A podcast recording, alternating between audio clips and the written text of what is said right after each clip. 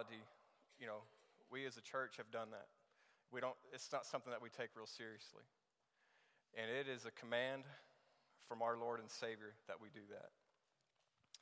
Um, at, at some point, we as a church, big church, big C church, are going to have to stop thinking that somebody else is going to do this. We've got to get to the point where this is a call to action for us. And it's for some of us it's really scary. You know why? Because we have to talk to somebody. We have to talk to somebody about something that we're uncomfortable talking about with because that's what our society has, has led us to believe. That talking about religion and politics, you're just not supposed to do that, especially at work. Okay? I, I might agree with politics because you can get pretty heated over politics. But if you consider yourself a Christ follower, every conversation you have should be filled with Christ. It doesn't matter if you're at work, it doesn't matter if you're playing baseball, coaching Little League, doesn't matter. The things that you say, the things that you do, should be filled with the thoughts of Christ. So, as, as I began to kind of talk to you today about taking the gospel to the nations, about the Great Commission, think about that.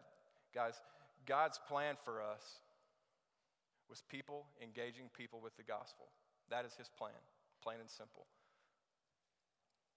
As I was studying for this, I come across a few things, and one of the things I come across was a, an article, and it talked about some of, the, some of the myths that we have as a church that we've kind of accepted as, as reality, as five myths um, in regards to the Great Commission. One of those is, is that we just think making disciples will just happen. We can sit back and do nothing, somebody else will do it. Uh, if somebody wants to talk to me about Jesus, that's fine, I'll talk to them. But I'm not going to go out of my way to do that. The second thing is, is that the command calls us sometimes to go across cultural barriers. And I'm not going to, you know, some people will say, I'm not going to do that. That's, that's for other people. And in, and in a sense, maybe you will never have to cross a, a cultural barrier to do that. But think about this Jesus gave this command to take the gospel to the nations to a mostly Jewish community, to take his gospel to a mostly Gentile community. Think about that. We're not, the command doesn't call us to sit here amongst our own. We have to go wherever that might be. And for some of us, it might be to our neighbors. Like Landon had said a week or two ago, the nations have come to us. Your neighbor may be the nations. The people you work with may be the nations. Thirdly, we think that Jesus wants converts.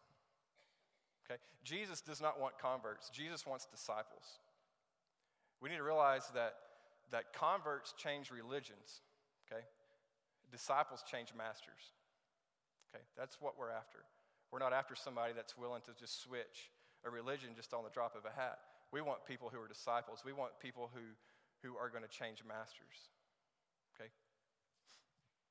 Fourth, we fall under a false, impression, a false impression that sharing the gospel, taking the gospel to the nations, is just for, quote, elite Christians, people who are qualified to do that, people who know what they're doing. In reality, the truth is, is that we're all called to do that. If you are a Christ follower, a Christ follower, you are called to do that. There is no such thing as an elite Christian. Last time I checked, I didn't find that in the Bible anywhere. Okay, so we're all called to do that.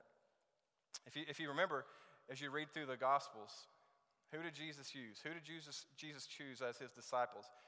He used mostly unlearned, lower to middle class people. That's who he chose to take his gospel to the nations. And for most of us, that's us. Finally, uh, the fifth thing I want, to, I want to mention to you is that one of the, one of the greatest myths that the, that the church, the Big C church, has come across and that we really believe is that the Great Commission was not a great commission, it was just a great suggestion. It's just something that Jesus said as he was leaving, and it is what it is. It, it, we, don't, we don't take it seriously.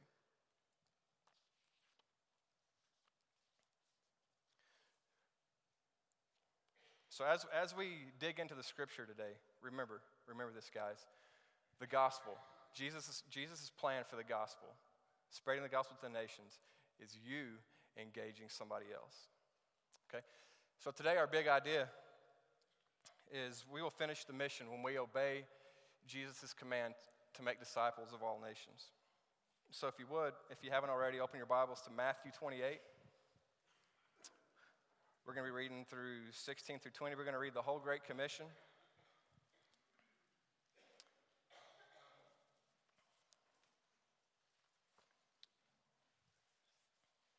All right, I'll read that for it. now, the eleven disciples went to Galilee, to the mountain to which Jesus had directed them. And when they saw him, they worshiped him, but some doubted. And Jesus came to them and said, All authority in heaven and on earth has been given to me. Go therefore and make disciples of all nations, baptizing them in the name of the Father and of the Son and of the Holy Spirit, teaching them to observe all that I have commanded you. And behold, I am with you to the end of the age. All right, let's pray. God, we thank you for the day. God, we thank you for the chance to be in your house uh, to worship you and to, to hear your word, God. God, I pray as we open your word that you would just speak through me and that this would be a challenge for all of us. So, God, be with us, and we thank you for this time. Amen. So, as I stated earlier, as we begin to dig into the Great Commission and what it looks like for us as individuals, I want you to think about what you do on a daily basis, how, how you encounter other people, at, whether it be at work, school, extracurricular activities that you do. The thing that we need to realize today is that evangelism is not done by something, it's done by someone. Okay? There's no programs, there's no committees. We use programs, we use committees to help us mobilize and to help us get things in place. But it's someone who's going to take the gospel to the nations, it's not something. Remember that this mandate, this commission that, that Jesus has given us, is not just to the church as a whole, it's to you as, as individuals. Okay? So think about it in two sense. Two, one, church as a whole, me, me as an individual, how does it impact me? The last thing is, guys, there is no plan B. You read in Scripture, there is no plan B. This is Jesus' plan for taking the gospel to the nations. He doesn't have a backup plan in case this one doesn't work. Okay, this is it. And this is something that that ought to strike us all really hard today is that if you, when you dig into the New Testament scriptures, there are no scriptures where we find that there are disciples that aren't making disciples. We are to reproduce other disciples. The first thing we see here is that encountering Jesus should, should result in worship. uh, in, in 16 and 17, we see here that it says, Now that the 11 disciples went to Galilee, to the mountain to which Jesus had directed them. And when they saw him, they worshiped him, but some had doubted. We see Mary Magdalene and, and the other Mary in, verses, in verse 28 9. If you go back just a little bit, as Mary and Mary Magdalene went to the tomb, and the tomb was empty, and then the angel of the Lord told them, Go, go tell the disciples that, you know, that Jesus is not here. Jesus met them on the road. And what was their reaction? when they met Jesus, they worshiped him. They grabbed his feet as an act of worship. We see uh, the wise men as we come up, up, up, to Christmas. You know, we, we talk about the wise men. The wise men searched Jesus out to worship him. What did they do? When, when, when they found Jesus, they worshiped him. We see the disciples were, when they're on the boat. Jesus had just finished feeding the 5,000. Jesus needed to go, he wanted to go away and, and pray, and he sent the disciples on. And so, as, as Jesus was meeting up with them and he was walking across the water, and when they realized, hey, that, that it was Jesus, what did they do? They worshiped him. So, an encounter with Jesus should result in worship. The disciples in verse 17 reacted the same way. Right? When they saw Jesus, when, when they did what he said, he said, Go meet me on this mountain. When they met him, what did they do? They worshiped him. When, when, he, when he came to them, they worshiped him. Now, you see, it says that some doubted. As you look at that, it says, you know, you, you can look at the translations as I was studying. It says maybe not doubted, but some maybe have maybe hesitated, okay, because he, he might have been far away. So that some, some may, may have, have hesitated to believe that, hey, this is Jesus, this is the risen Lord. And so, uh,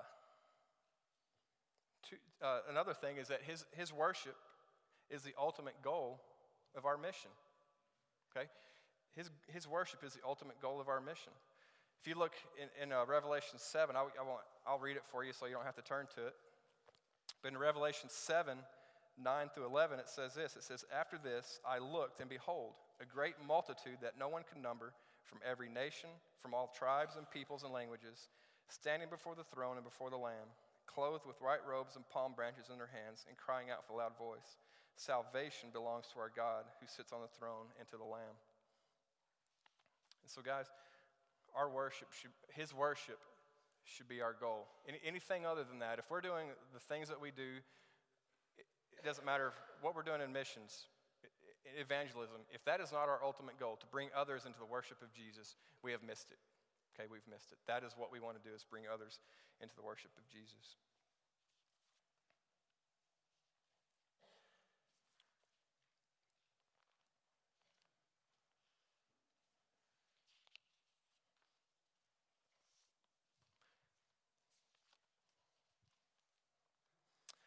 Uh, two, we see here that Jesus has been given authority over all things and all people. And we're going to spend a little time talking about uh, the authority of Jesus and what that means for us. Uh, but I'm going to read verse 18. It says, And Jesus came to them and said, All authority in heaven and on earth has been given to me. When you think of authority, what do you think of authority? When I think of authority, I think of, of course, I think of Jesus, but I think of my boss. I've got a bunch of bosses. I got a boss in Denver. I got a boss in Houston. I got a boss in Oklahoma City. I got bosses everywhere. Okay? So I'm not short on bosses. I think of my mom and dad. I think, yeah, Shar just pointed to Lisa. Lisa is my, is, you know, so, you know, some of us think of the government as authority. But if you sit back and think about it, do they really have authority over us? You know, in Romans it says that we need to submit to the authorities that God has placed over us, but what kind of authority do they have over us? They can control some of the things that affect us, but can they really control what we do and what, what happens to us? Sometimes we, asso- we, we associate authority with fear. You know, we see in Matthew 10 28, where where Jesus says, you know, don't, don't fear the things that can just kill you and then they're done with you. You need to fear the thing, you need to fear me because I have the power to cast you into hell or to heaven. Those are the things that we should fear. And so we see that as we start talking about the authority of Jesus, this is something that Daniel prophesied back in Daniel in, cha- in chapter 7. I'll read, I'll, I'll read that real quick. It says here, I saw in the night visions, and behold, with the clouds of heaven, there came one like the Son of Man. And he came to the Ancient of Days, and was presented before him. And to him was given dominion and glory and kingdom, and all the, and all the peoples, nations, nations, and languages should serve him. His dominion is an everlasting dominion which shall never pass away, and his kingdom is one that shall not be destroyed. Daniel's, Daniel's prophecy was a fulfillment. When Jesus, when Jesus was given the authority from, from, from God here, as you see in Daniel, the Ancient of Days, that's, a, that's an Old Testament name for, for God. And God has given Jesus this authority. And we see that when Jesus conquered death, all this authority that he had on, on earth, he's going to also have it in heaven. So it's an all encompassing authority. We see this in, in several areas. We see uh, that his nature uh, that, that nature, he controls nature. His, his, the authority and dominion includes nature. We see in Matthew 8 26, if you, if, you, if you look in Matthew, Jesus was on a boat. Okay? There's waves, and they're like, Jesus, why are you sleeping? And he's like, What are you worried about? You know, you, you have no faith. And Jesus was able to rebuke the winds and the waves, and it stopped. We see how he has authority over disease and demons. You know, Jesus was in Galilee teaching in the synagogues and he was healing and he was curing sickness. We see that, uh, you remember the story of Jesus uh, come across the two demon possessed men. When, you know, Landon uh, taught on that in Luke. You know, the two demon uh, possessed men were in the, in, the in the tombs, you know, in the cemetery. And Jesus is able to cast those demons into those pigs, and the pigs run off the cliff and die in the lake. He has control over the disease and the demons. We see he has control over sin and death.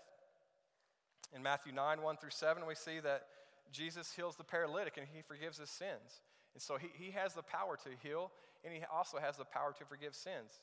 You remember that they questioned that. They said, Who is this guy? What authority does, is he able to heal and forgive sins? How can, how can this guy forgive sins? He has the power over our lives. We see in Matthew 16, 24 to 25, Jesus tells us to take up our cross, deny ourselves. You no longer live for you, you live for me. That's a personal call. We must be open to whatever he has, he has for us.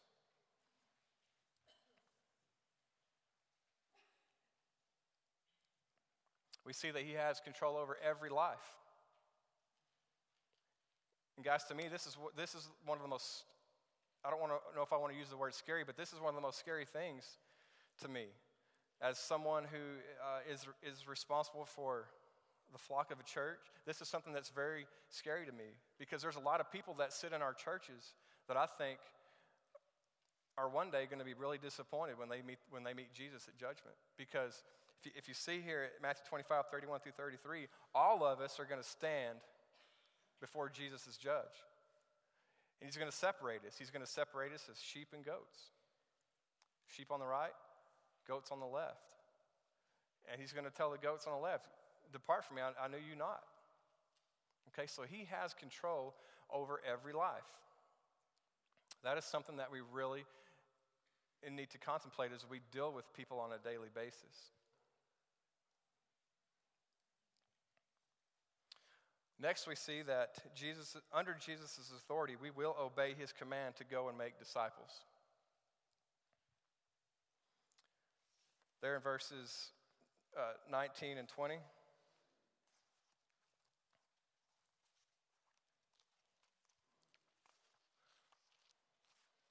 My mark fell out, sorry, there we go. we see in 19 and 20, it says, Go therefore and make disciples of all nations, baptizing them in the name of the Father and of the Son and the Holy Spirit. Now, guys, this is something I want, want you to key on. I spent time talking about the authority of Jesus because I think that is key to this commission. You think about your parents, you think about people who have authority over you. If I tell my boys to go do something and they don't do it, it's because they might not trust or they might not uh, respect my authority. So, when you see that Jesus has given us a command to go and make disciples of all nations, he has the authority to do that, for one, because God has given, that, given him that authority. And so when we, when we come to the Great Commission and we think, uh, if you don't respect the authority of Jesus like, like you should, the Great Commission is not going to mean anything to you. Okay, so we have to get to the point where we know that Jesus has the authority over us. He has the, the authority over all the things that we had just talked about. Now, I know this, this next slide we're going to put up, this is the, one of our great theologians of our time. All right? Winnie the Pooh says you can't stay in your corner the, in the forest waiting for others to come to you. Sometimes you have to go to them. Okay? And I know if you're Winnie the Pooh fans, you've probably seen that already. Because we can't expect people to come to us. Jesus has commanded us to go. Now, for some of us, going may mean going on the other side of the world. For others, going may, be, may maybe mean going to your neighbor next door. You just never know where you might go, but you have to be open and willing to go wherever He sends. As you're going about your daily life, as you're doing the things that God has asked you to do and, and the things that God has given you in your work, whether you teach school, whether you're a student, whatever we're doing, we need to be sharing our faith with, other, with others. And for some, sometimes, and it, it, this is not a comfortable call. The call to go and make disciples is not a comfortable call a lot of the times. There, we, we get put in uncomfortable situations. We go to difficult places. We have difficult, difficult conversations. You might lose a, a friend. You might, you might gain a friend. Who knows? But it's not a comfortable call. You remember, as Jesus was calling people to his ministry, you know, they were, let me go do this, let me go do that. And Jesus says, no. You know, foxes have holes, birds of the air have nests, and the Son of Man has nowhere. And so sometimes he calls us to leave everything behind and go follow him. That call is not for everybody, though. Sometimes our call may be, maybe just going to our neighbor. This is something that really struck me. as, as I was studying and starting to think about what does it look like to make disciples? What does it look like for me to, to start going to look at people? And, I, and I, as I read across this, I, our churches are filled with people who have never led anyone to be a, a reproducing disciple outside of their family. The churches are full of people who have never led anyone to the Lord. We get, we get so complacent and we get so comfortable with where we're at that we don't want to step out. And we're missing the command that, that Jesus gave us. As I stated earlier, you know, scriptures, there's, there's no scripture that t- says anywhere of, of disciples not making disciples. We must be reproducing disciples. That should be our goal in every relationship that we have. If you're in a relationship with somebody, whether it be at work or school or wherever, if your intention is maybe not to make them another disciple, you need to, to look at that relationship and see how you can change that.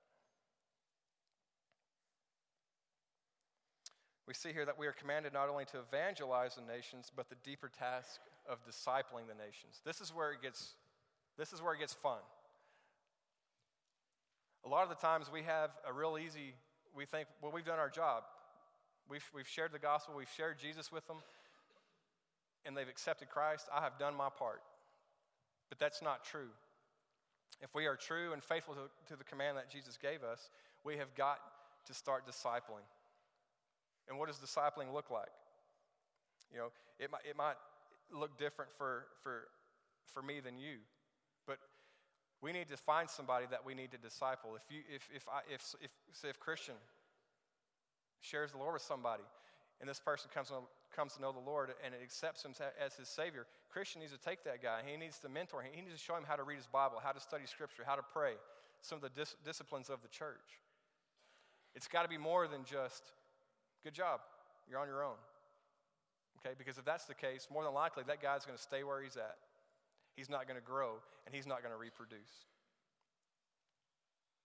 So, reproducing disciples is key.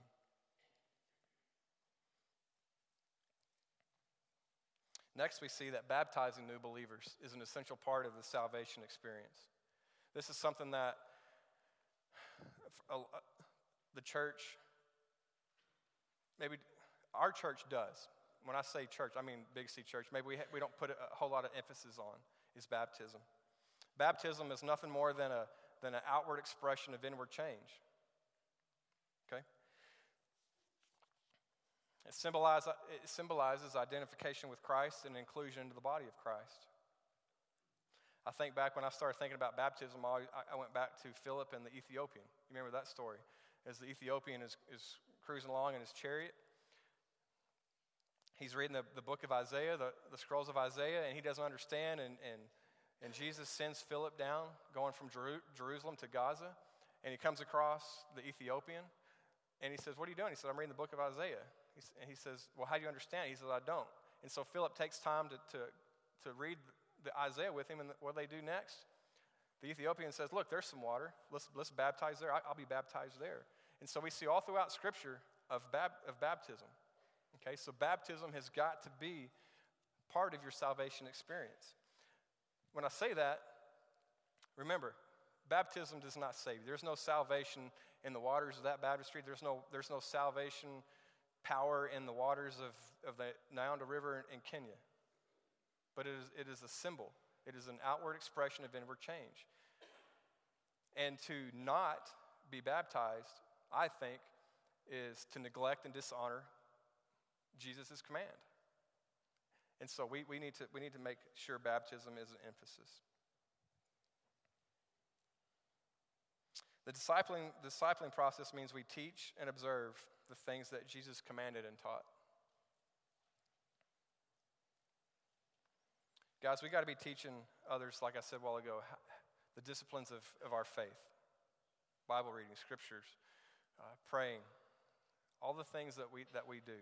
It's got to be something that we do on a daily basis, something that we, that we are in, in, intentional on doing as we come across and, and make new believers.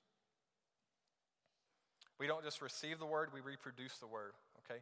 It's not something that you have, that you have been given to keep and hold, okay? We have, to, we have to reproduce that word. We have to be bold in doing that.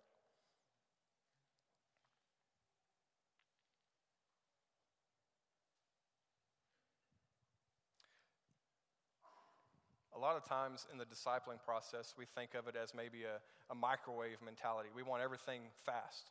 You know, well, good job. You, you receive the Lord. Go disciple yourself, and, and it'll take you a week. Well, sometimes it's going to take you a lot longer than a week. We got to get past the microwave mentality of, of discipling. Sometimes it's, it's a hard thing to do. Discipling is a hard thing to do. People, for one, learn at different uh, rates than others. Some people are able to accept some of the things that you teach them faster than others. And so there is no, there is no like cracker jack box answer of what you, what you need to do to disciple. Okay? But it's you intentionally engaging in somebody, teaching them the, the disciplines of our faith. And trust me, there's a lot of good books on that. Landon has sent us through a couple of good books on evangelism and, and discipling.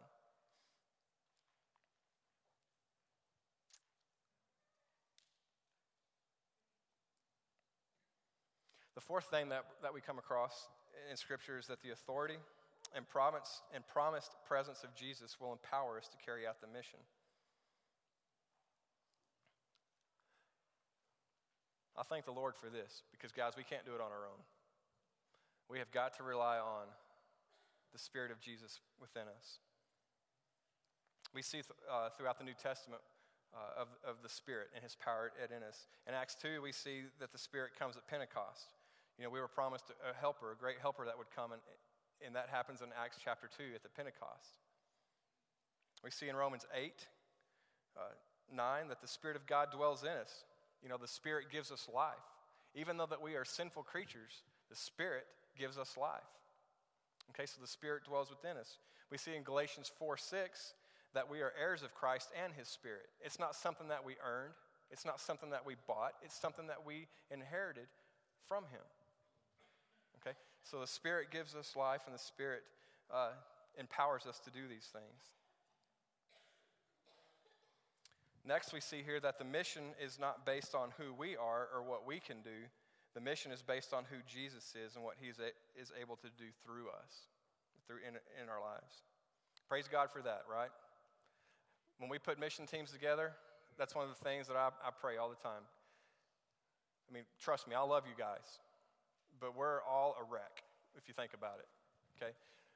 And, and, thank the Lord that we have the Spirit of Jesus in us, the Holy Spirit in us, to help us get us through the things that we need to get through, and that we need to, re- we need to rely on His presence. We really can do nothing apart from the Holy Spirit. We can do a lot of good things. We can do a lot of good things as, as we go about sharing the gospel, but guys, our power comes from the Holy Spirit. Ephesians 3:20, it's one of my favorite verses. It says, Now to him who is able to do far more abundantly than all we ask or think, according to, the, to his power at work within us. Guys, we have got to rely on the Spirit of God. He has promised us the presence, He has promised to help us through difficult situations.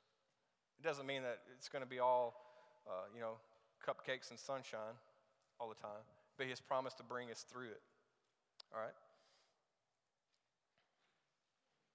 Guys, it doesn't, it doesn't make sense, that, that, as we kind of start to wrap up, it doesn't make sense for millions of Christians to do nothing. All right? We should go with confidence. Jesus gives us confidence, knowing, knowing that He's the one who sent us, He is sovereign over all, and that He is worthy of worship from all.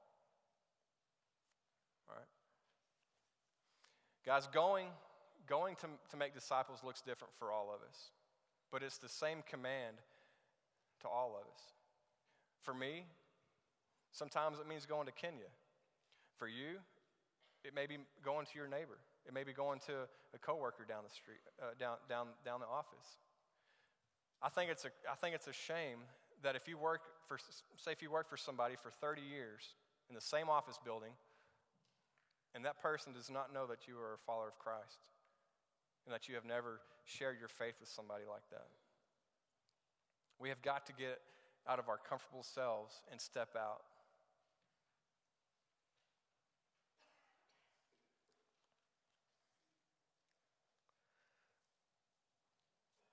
You know, when you prepare for something like this, you don't know how long it takes.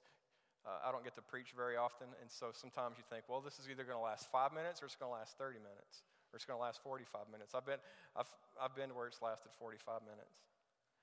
And people are looking at me like, hey, the Cowboys playing.